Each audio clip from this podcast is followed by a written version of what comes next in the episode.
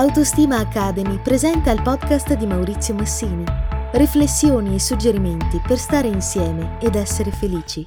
Un'esperienza che sarà capitata anche a voi o perché l'avete vissuta personalmente o perché l'avete sentita raccontare da qualcuno che vi è vicino è quella di ehm, coppie che dopo tanto tempo che stanno insieme, non necessariamente decenni, smettono di avere quei comportamenti che sono tipici di una coppia che si ama. Quali sono i comportamenti di una coppia che si ama? È il sostegno, è il cercarsi, è il cercare il dialogo, il eh, favorire lo sviluppo e la crescita dell'altra persona, quindi lo sviluppo professionale, lo sviluppo come persona, il cercare di esserle vicino quando eh, c'è un momento di difficoltà, tutti comportamenti che fanno parte, almeno nel mio immaginario, ma credo anche nell'immaginario comune, di amore. Amare vuol dire tutta una serie di comportamenti ben precisi. Dopo un po' di tempo questi comportamenti cominciano a venire meno, quantomeno appaiono distacco, allontanamento, poca voglia di dare sostegno, se non addirittura in alcuni casi gesti ostili. Quindi emergono comportamenti che sono proprio distruttivi per la coppia. Ma senza arrivare a questi comportamenti c'è comunque distanza, aumenta la freddezza, non c'è più intensità, non c'è più desiderio. E allora una domanda che viene da farsi è, ma perché queste coppie non si lasciano? Se non hanno più niente da dirsi, perché non si lasciano?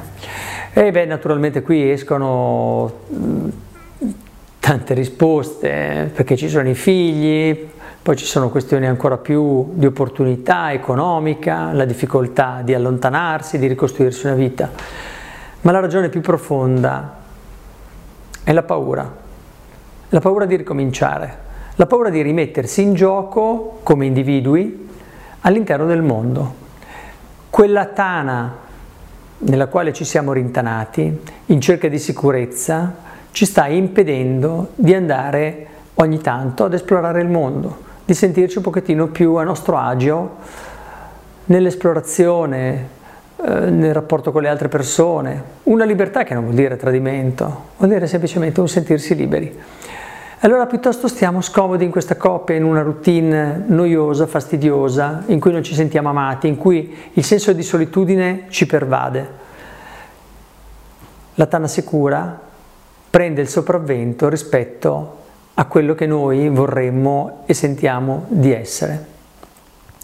La coppia, se vogliamo leggerla nei termini della teoria dell'attaccamento di John Bowlby, è un luogo sicuro, una base sicura alla quale tornare, dovrebbe darci conforto, dovrebbe darci la spinta anche per andare ad esplorare. Vieni e ti rassicuro, io coppia, quando ti sei rassicurato puoi tornare ad esplorare il mondo.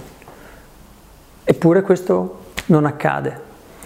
Ci rintaniamo all'interno della relazione, ci accontentiamo di quello che la relazione ci offre e non ci sentiamo più in grado di andare là fuori. Ripeto, là fuori non vuol dire tradimento, ma vuol dire goderci la vita e immaginarci capaci di.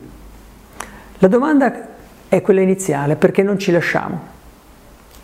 Per la paura di dover ricominciare, per la paura di non essere all'altezza, per non essere più appetibili, per non avere le caratteristiche. Cosa dire di questo genere di coppie? Si accontentano, ma è comprensibile, non c'è biasimo.